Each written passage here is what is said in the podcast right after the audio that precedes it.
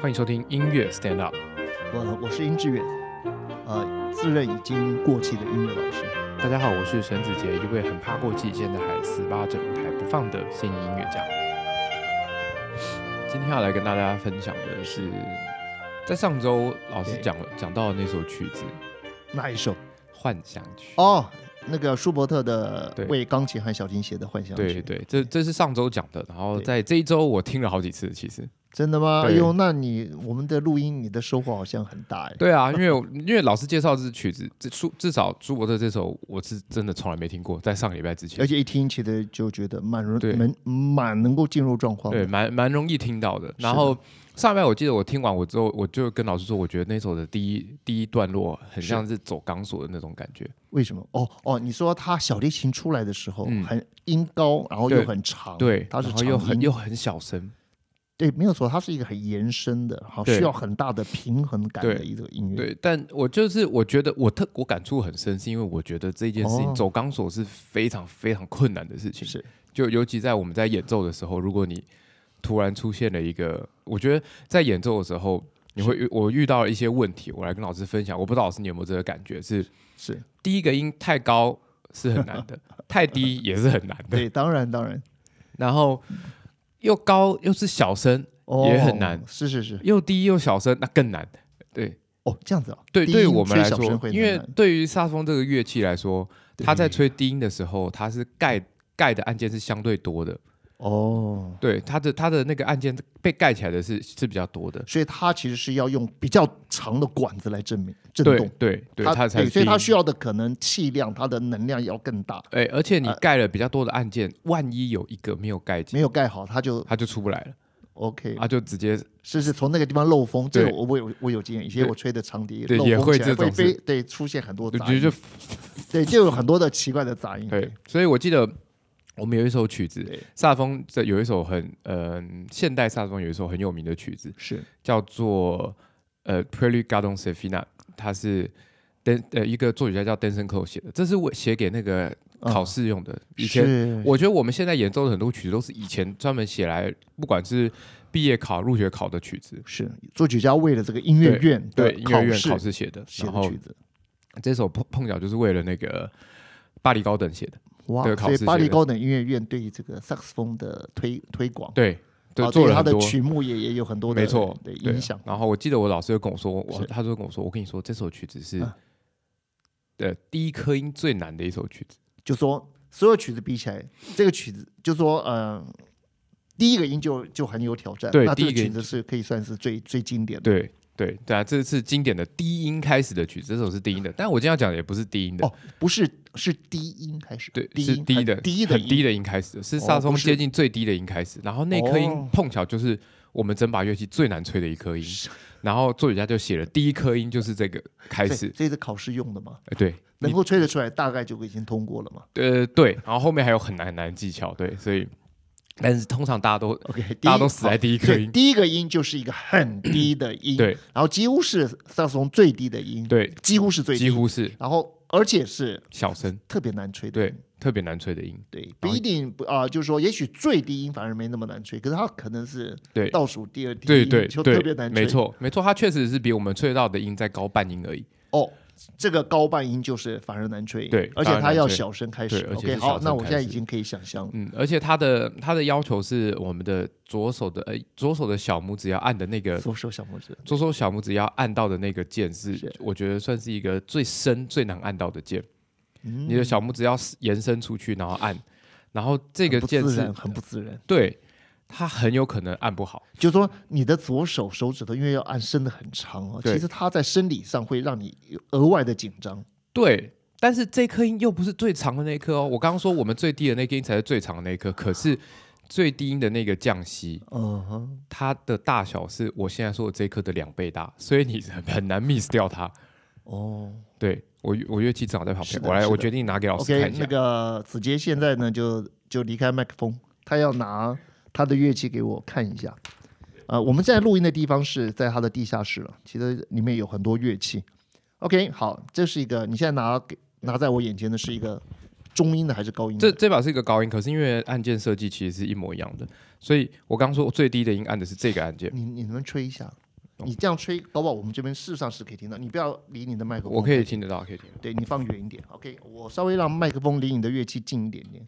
好，现在你的意思说，哦好高音，OK，好最低音哦。 OK，但我说最难按的键是这个。 ，OK，好，了解，高一点，对嗯，，但是因为它的它是的压力，它的按键的那个，它的按键的那个力度啊，是跟这两颗是不一样的。这一颗是相对比较重的，了解。所以就同样是按键，其实它需要用到的力气是不一样的。对没这错所以你要额外的小心，因为没错你假如说没错用的力量不够的话，其实也没有效果，对，它就吹不盖不出起来。大概不对行。，OK，所以了解好，那刚刚说到的曲子是低音的开始的是这一首曲子。 OK，好，它就是比萨克斯风最低音再高一个半音，对再高一个然后半它音非常的难吹，因为它的按键需要的压力稍微大一点，对，没错，对，所以我们其实，在吹这首曲子第一颗音的时候，都是心心理惊压力，心心惊理心心理惊压胆力跳，的这只有当事者知道，对啊，但我今天要讲的是走钢索的是另外一个是另外一种首曲子。另我刚说了嘛，低最低音很低的难吹，是，高音很高的当然也是这一难定吹很的难。吹，对，对，所以我我今天想要跟让大家来听听看这首曲子，是一首萨克斯风很有名的协奏曲，哦，叫做 Larsen，他是一个呃瑞典人，好，他写的曲子。然后这首曲子是为了一个美国很有名的演奏家叫做 s i g o h a s h 写的。那这个作曲家在差不多时期在，跟在法国时差不多时期的人，就是我们的教父了。哦，那就是二十世纪大对概，一开始中萨叶松对发对中间，呃，萨松发展没有很久的时候，是的对。那这个这这位演奏家是在美国特别有名，然是后我们法派的一路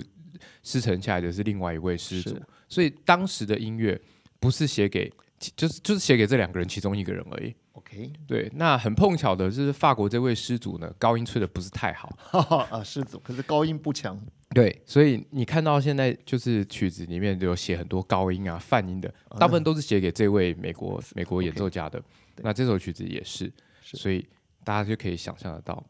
音有很高，音非常高，对。然后而且每一个音都是一开始是小声的，然后有很多很多的泛音。啊，对不起，管乐器也有反应，对，我们用一些特别的指法，是然后改变口腔，我们是去吹出这个这个按这个东西，然后吹出更高的音来。嗯所以我们的按键基本上我们有两两个半的八度，是的，对，所以最高音我可以到我们的记谱的我的记谱的升发，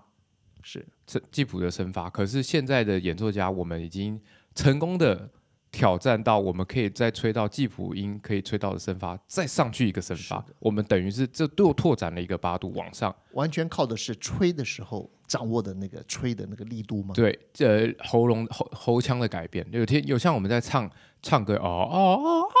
这种对感觉，对对对对，用这种突方然间有哦式，点像假声一样。，对对，然后用这个方法来吹乐器，对，所以这首这首曲子里面用到很多，而且它就是真假音这样一直就就泛音是的嗯跟实音这样一直转换。转换转换，这其实是对在很演好奏很上好来地形说容是对是非常真假困音难的对，对，所以就是有点类似这种感觉。那这首曲子是一首很很好听的协奏曲，是，但是记得哦，很好听的同时是你得吹得够好，所以当然它吹得不好好的时候，就是会变成是一种很恐怖的协奏曲那。它就是这个协奏曲一开始就是一个很高的，但第二乐章，哦，那是第二乐章。对，第二乐章好是一个慢板乐章。。那 OK，我就要准备要放给大家听。是那我准备的这个，我我后来上网找了很多版本，是有各种不同的版本。那是我觉得吹得很好的是最近这这十应该是这十年来最厉害的一位演奏家，我觉得最厉害一位演奏家嗯是一位俄国人，是他也同时是呃两千零几年，二千二零二零零二二零一二还二零一四的嗯世界大赛的冠军，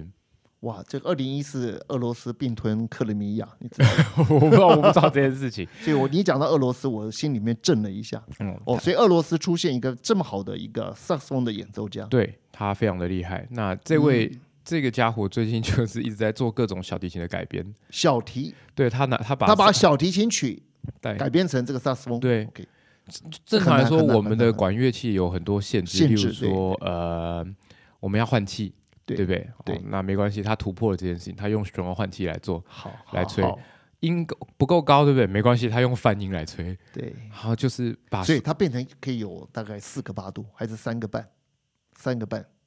也三个三个半三个半的八八度，我来算算，其实已经很惊人了。超级惊人的。重点是他在转换的这些过程当中，他根本没有所所谓的转换的对，大家有时候我们会啊，要稍微准备一下要转换，没有，对他来说这三个半的八度对他来说都是正常的八度，哇哦，然后就是所有快的要跟技巧小。提琴一样了。其实小提琴也差不多三个半到四个八度。我最近就常常在听到他在吹那个小提琴版本的《流浪者之歌》对啊啊，然后什么圣桑的哦，什么 Cap Capriccio 还是什么东西哦的，对，呃是，哪一哦种哦，它的前奏快板，对，嘟啷嘣嘣嘣嘣，对叮，嘟啷嘣用嘣用嘣萨克斯风来吹， OK，它除了不能双音之外，它应该都小弟能做的，它一定都能对，做都能做得哦到的对，对，对所以就是一个很夸张那我的，们能不能听一下？比如说，嗯，他假如说他有吹的这个小提琴的名曲哈，可以其实可以有一些拿一些小段让大家听听看，萨克斯风可以吹出小提琴一样的这对样的一个表现方法。嗯好没错它的速度，它的音域，那这样让我们的听众能够得到一种另类的满足。就是看看就是什么要叫做把所有的技巧对对，放在一起，融会贯通，对，融会贯于通一身。对对对对对，你就就可以听到，就是这个夸张而，呃，那以前我们在讲说啊、汽车在汽车工业在发展，然后对我们对开始做引擎。对四缸、五缸，呃，对四六缸、缸六缸，然后都有涡轮增对压啊、缸内直喷，对然后要让油耗的效果达到最好，所以对怎么样要引引擎车辆要减轻、轻量化什么什么的。但是所有的这些东西，在电动车问世之后，呃就这再也些都没是有屁 了。 什么？这种你要油耗，我充电就好了。这对家伙就是这种感觉，就是当你很努力的研究了所有以前的技巧，然后是突然出现来了一个外星的东西来了，它它就是一就个他在另外一个层次了。对，它在另外一他个在层另次外一个层次。这 OK，好，对，所以太好我觉了得一大定家要可听以一可以下听听看。那接下来来跟大家讲一下这首这首拉伸的协奏曲，就是它的它的慢板， OK，然后这样子一路这样子很像，就我觉得它我在演奏的时候，我虽然没有在正式公开场合演奏过这首曲子，但你我也练习过我 练习过这首曲子，因为我的老师跟我说，就是你算了吧，你 哎，那我我们待会儿一定可以，我可以听到嘛？哈可以因为可以可以我可以我我对这个完全没概念。嗯，好那我也很想听，听了以后呢，我们再分享。好，那对也把这个链接给听众朋对友，，没好不好错，好，我们来听听看，好，听听看。老师听对完，对我们现在听完了，对对，很 OK 棒。呃，他的呃，刚才子杰放了一下哈，他放的是二零一四年，刚好就是俄罗斯 并吞这个克里米亚，就那一年哦。哦，哦，而且得到这个国际大赛萨松国际大赛国际的首奖的首就奖是俄国人嘛。，对，是一个是一俄国个你人说才二十多岁的一个对高挑的男生，对，那个脸型啊，各位一看就是有斯拉夫民族的样子。就是那个感觉嘛，对那个鼻子的感觉，好，然后他吹的超厉害的。没那错当我也听了一下这个得到大赛冠军的人，后来他在音乐会吹的别的曲目，对他竟然改编，你知道，他改编一首小提琴的 Caprice，就是小提琴的呃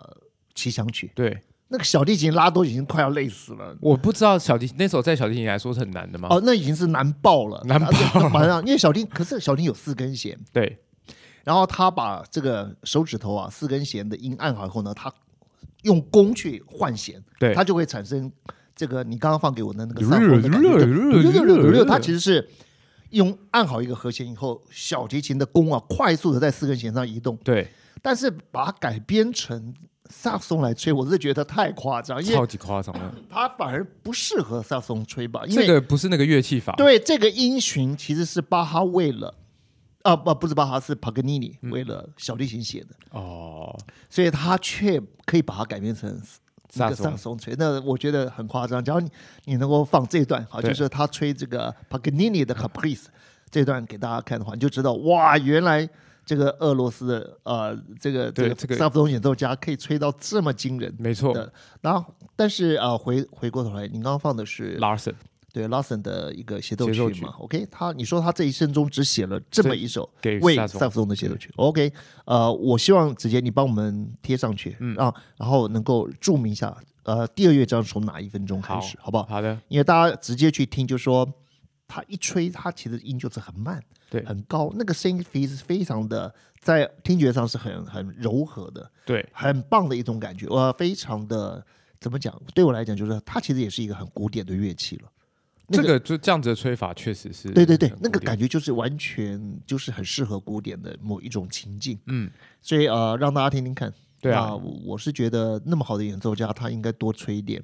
改编一些从交响曲啊或者别的乐器的协奏曲，好的乐章把它改编过来他吹。其实改编蛮多的哦。哎，对因为因为假如说他技术上能够演奏到对，帕格尼尼，就是帕格尼尼的那个奇想曲的对那个程度。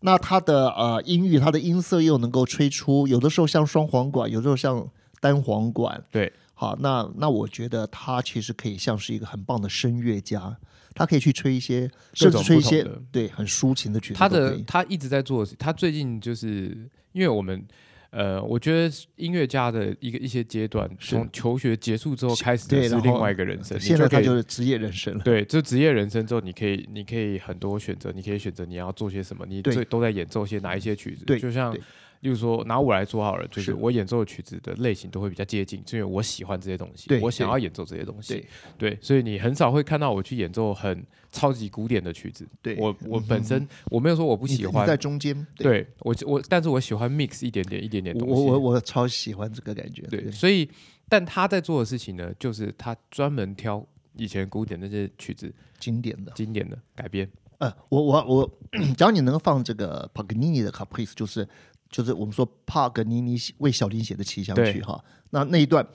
让大家听听看，因为在那么快速的音讯，因为我以前也乱吹了，我吹过那个长笛嘛，对。他吹的也是很漏风嘛，嗯，但是我知道那个舌头是还不像小提琴，但小提琴在快速音群的时候啊，我们可以滴答答答答答，我们这个上下弓啊可以非常快速，因为我们可以用什么？用手腕。对哦，手你腕知道最甚至厉害的人呢，他连手腕都不用，他用手指头。手指头就可以这样跳音就啊，说就说对，就说手指头、手腕，他根本不要用到手肘，哦，因为手肘太耗力了，是不是？对，因为也手快肘也它快的不速度了对，那手腕好，你看手指，你看我们先讲了哈，我们大家把自己的手背右手举起来哈，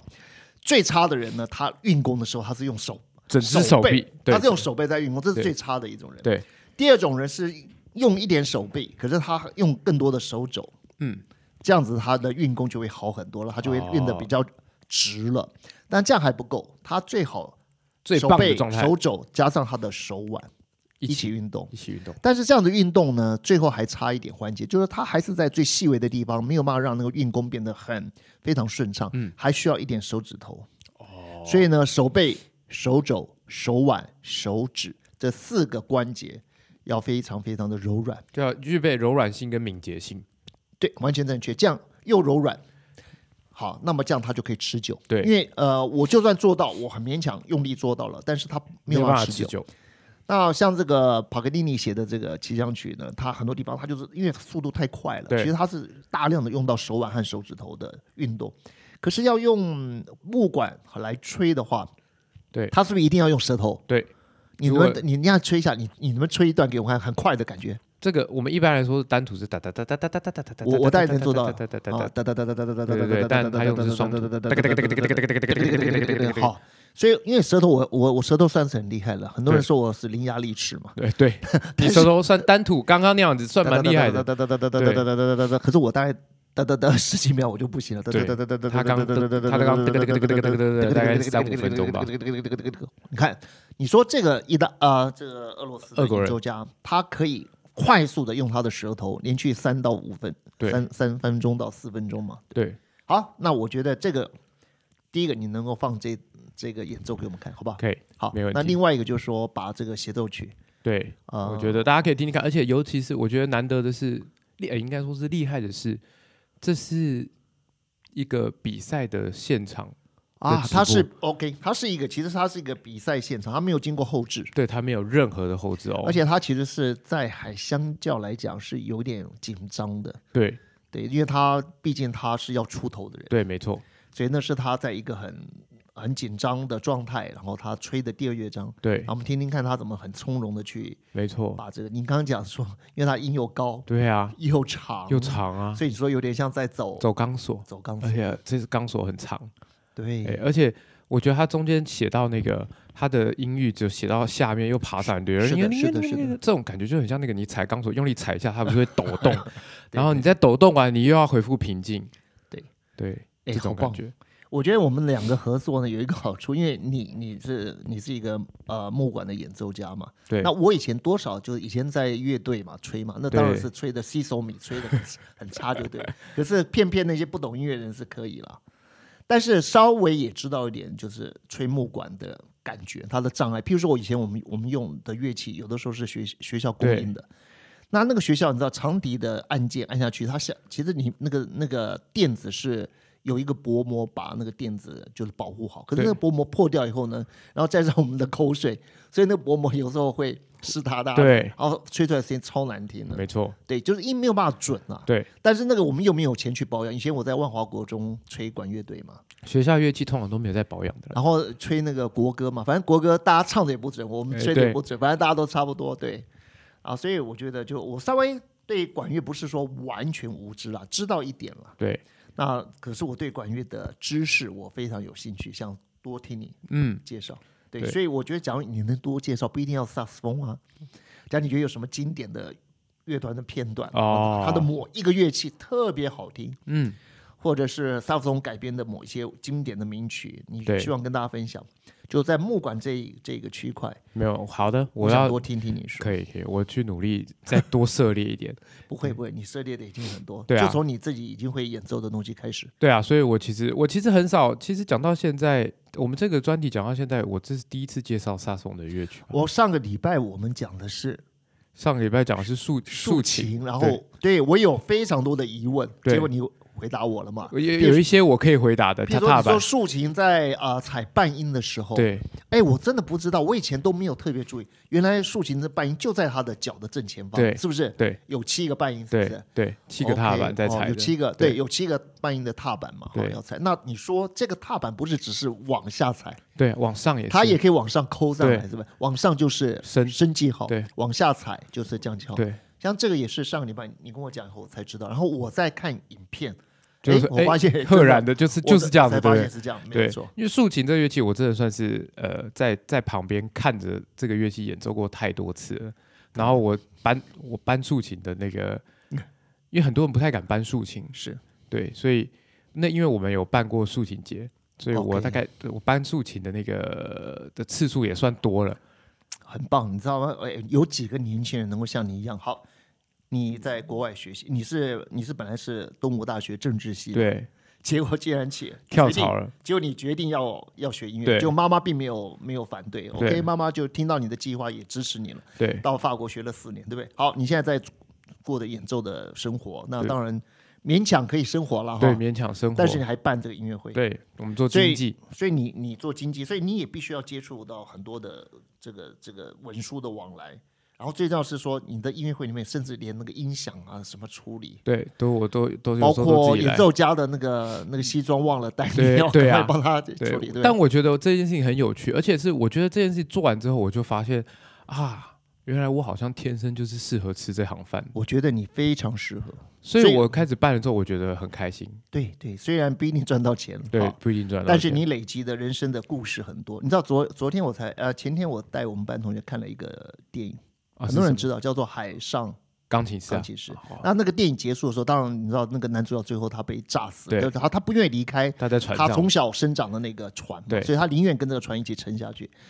那但是他就说他跟他的故事是靠着他的旁边那个吹小号的，一对个胖胖的来很可爱的那个对吹小号吹爵士小号的，没错，那个人后来下船了，那个人就把他的故事讲出来。对，他说人生就是最后能够留下这个故事，故事比什么都都有价值。对，确实是我，觉得你的人生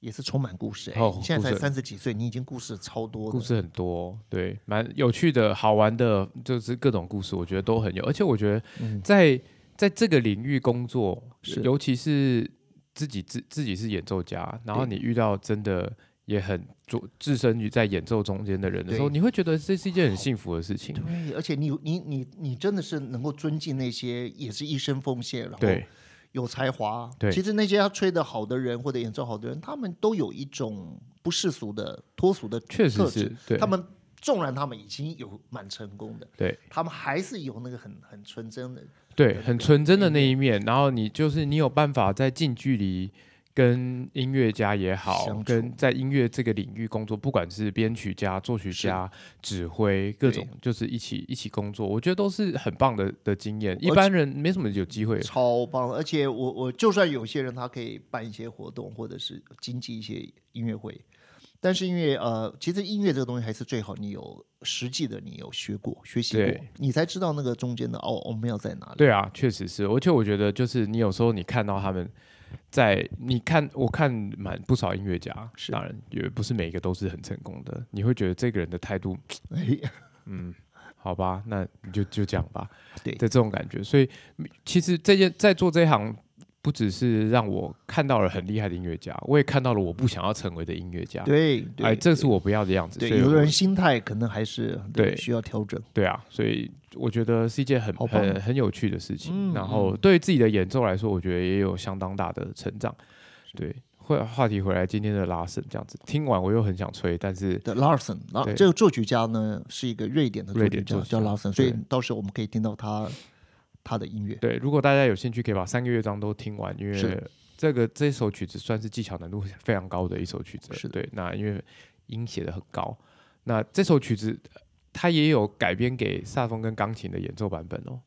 它因为刚刚我们听到的是小型的弦乐团嘛，伴奏。对对对，他是小型对弦乐团，对但是一般来说，我们很多协奏曲都会改编给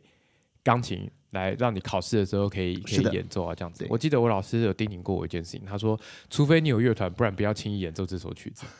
为什么？因为只有钢琴当伴奏的时候啊，你没有办法把你高音的缺点掩饰起嗯来。你对，只有在下面后面有弦乐在帮你衬底的时候，你的高音会显得特别的优美。对，其实其实很多曲子，你知道，呃，很多曲子，假如说用钢琴来伴奏，本来它应该是乐团的，对，可是我这一点我可以跟你顺便跟听众分享一下，因为我我啊，当然我听的曲子是比较古典的了，我对比较不会听到二十世纪的，嗯，但是就是说你听古典的音乐哈，就是说乐团，其实那个乐团把那个和声呢、整 个的撑在那边。对他把和声的嗯整个的空间都已经创造出来了。那独奏乐器在这个空间里面去飞翔，对在这里面去游刃、对，去穿梭，那这个是很棒的。那钢琴其实没有办法创造那个空间哦，嗯，钢琴没有办法，它只能把那个音乐里面的一些，就是它只能把，就像一个素描一样，哦，它比较像大概素描画出来。它没有办法像真的油画一样，那个整个空间都出来，那个色调、那个阴暗都表现的很明显。嗯，嗯嗯，但确是实呃是，我变成钢琴了，它就比较像是素描，它比较就是该做的它都有。都有，但是其实它少掉了和声的力量。嗯，和声的力量其实是相对来讲不够的，确实是，并不是说钢琴没有办法把和声的力量表现出来。假如钢琴要把和声的力量表现出来，它就要钢琴家特别为这个钢琴写。对。专那门假如说是今天你要从交响乐把它移过来，移过来，那你又不能够把交响乐里面重要的动机删给掉删掉，对，所以你就变你被拘束了没。错所以你只你为了迁就交响乐哦，那你就没有办法顾及到钢琴本身的限制，对，你就变成它的缺点容易暴露出来。没。错，所以我常常听到那个交响乐，就是那个小提琴协奏曲改编成钢琴伴奏，对，我的妈哟！ 我突然觉得说，天哪，真的是还其是实乐坛好一点，对，好太多了 啦。那个用钢琴来表现的时候，对，其因为实因为我觉得有些曲子 OK，你对没有觉得缺点很明显，对，但是像这种高音特别多的曲子啊，是你用钢琴扫掉那个背后那个弦乐这样子一整片的那种感觉之后，讲的太好了。你知道我在巴黎高等音乐院常常听我女儿他们班上同学，嗯，就是他们班上同学只要开音乐会，对，我都会去听。哦，所以你知道吗？我 我我那时候才四十岁，可是我那时候都觉得自己好老。为什么？因为我女儿都是年轻的，年轻的人，十所以几我跟那些岁，年轻人混，他们都觉得哎呀硬爸爸好。 我碰到台湾的音乐家、嗯学生就叫我硬爸爸好。那他们那个时候有很多音乐会，就是呃就是其中的音乐会，嗯那我就会去听。那那个时候他们很多八高的小提琴家演奏谁的曲子，你知道吗谁？啊？普洛科菲夫的。哦，普罗科菲夫的。那现在我有一些普罗科菲夫的，我觉得很棒，可我那时候听我觉得超难听的。然后你就看那个小提琴在那边拉，然后钢琴在那边弹弹，我不知道他们在干什么，我就觉得好难听，很无聊。后来我听到交响乐的版本，我才知道这里面充满的卡通片的幻想，啊，那个东西需要很多的乐器，不同的乐器稀在对做稀出稀不一样疏的疏声音的然后哦，OK，月光的感觉，然后很星星光很细微的感觉，充满了梦想，然后有有一点点漂浮起来的感觉，像这种感觉，钢琴怎么去弹？嗯，那种漂浮的感觉需要小提琴用很很短的一曲曲曲慢慢的演奏，哦，OK，OK，然后对啊对对，对，声响效果不太一它样，需要整个交响乐团来着色。嗯，OK，那只是钢琴，它的钢琴不是说没有音色的变化，可是它那个变化不够，相对要相对要少很少啊太多。你对想想看交响乐，你们对十几个乐器，对不没对？错石油你钢琴怎么可能去模仿？对啊，对，所以那我后来再去听交响乐好版本的，伴这个所协奏的对， Prokofiev，哈，好太多了。原来我在巴黎听原来到我的那个、们误会了普罗高菲我我我们误会了 Prokofiev，对我我其实对呃也有听过普罗高菲夫的一些曲子，是就例如说我们我曾经尝试着想要改编他写给是长笛的，哦，他的协奏鸣曲，奏所以那奏那他也改编成嘟嘟嘟嘟嘟嘟嘟嘟嘟嘟哎嘟很嘟棒嘟你唱得嘟出来嘟对这个也给小提琴了。对，这这些首也有改给小提琴，还是自己我写的给我小的提琴我？的印象就是说，他本来写给好像是长笛，对，后来当时同同时代的音乐家一个叫做 Oyster，就把它改编给呃，就有点呃，对对，到小可能提琴不知道上是普罗菲普罗科菲夫本人改还是说，哦，总之就是这也是小提琴很重要的一首 sonata，、真的，因为我那时就候你很刚唱的啊、呃很多人有改编给萨克斯风演奏啊，是啊是啊，这个曲子用长笛，其实用长笛吹很棒，用小提琴拉也还可以，也用不萨克斯错，风吹也还可以，但蛮难的。对对对，所以我觉得很多现代现代的音乐家，其实我们会去挑，因为我们毕竟那个时候没有创作给萨克斯风这些嗯那哼么多音乐，对那现在其实只要有机会，很多演奏家都会愿意去做改编的这种挑战什么的。是是是也是，我都觉得要要尝试哦，你知道对吗？我我很希望有一天听你演奏大大提琴的《天鹅》，哦哦好啊，或者譬如小提琴，我们常演奏的什么呃舒伯特的夜曲啊，或者是、嗯呃呃舒伯特夜小夜曲小嗯夜曲，啊，舒伯特的圣母颂啊等，就说呃其实声乐能唱的，声乐能唱的，弦乐能拉的，好，然后呃管乐管演奏乐也起来能是吹的，另外一对种感觉。对，我觉得我觉得你。我希望能够现场听你演奏了，那当然希望大家也有这个耳福，大家来听。就说以后我们这些年轻人音乐会，我很想有希望大你也能够用直接用你的乐器跟大家大家嗯交流。当然、啊、没有问题。对，因为管乐光是吹管乐曲子，我觉得还是可惜的，因为很多曲子它嗯可以像声乐家一样来唱，嗯那你没们错就来吹对吹这种抒情的。对，那像那个呃，你刚刚说的那个萨克斯风吹那个帕格尼尼的那个，哦我那 个哦那个，我觉得我这辈子大概没有办法了。 那个我听到吓死了，因对为我根本不能想象那个是快速的分解和弦的对，快到一个极极致、对欸。所以我相信你放给任何拉小提琴的人听，他们他们也会会吓死，因为他们小林根本没办不要那个速度，小林跟除非你是一很棒的演奏家，不然一般小林手没有办法吗也没有演奏出来，真的真的。哦，哎，帕格尼尼，我告诉你，你要以不要以为大家都能演奏，就是你把国家交响乐团的团员拿出来考，也许里面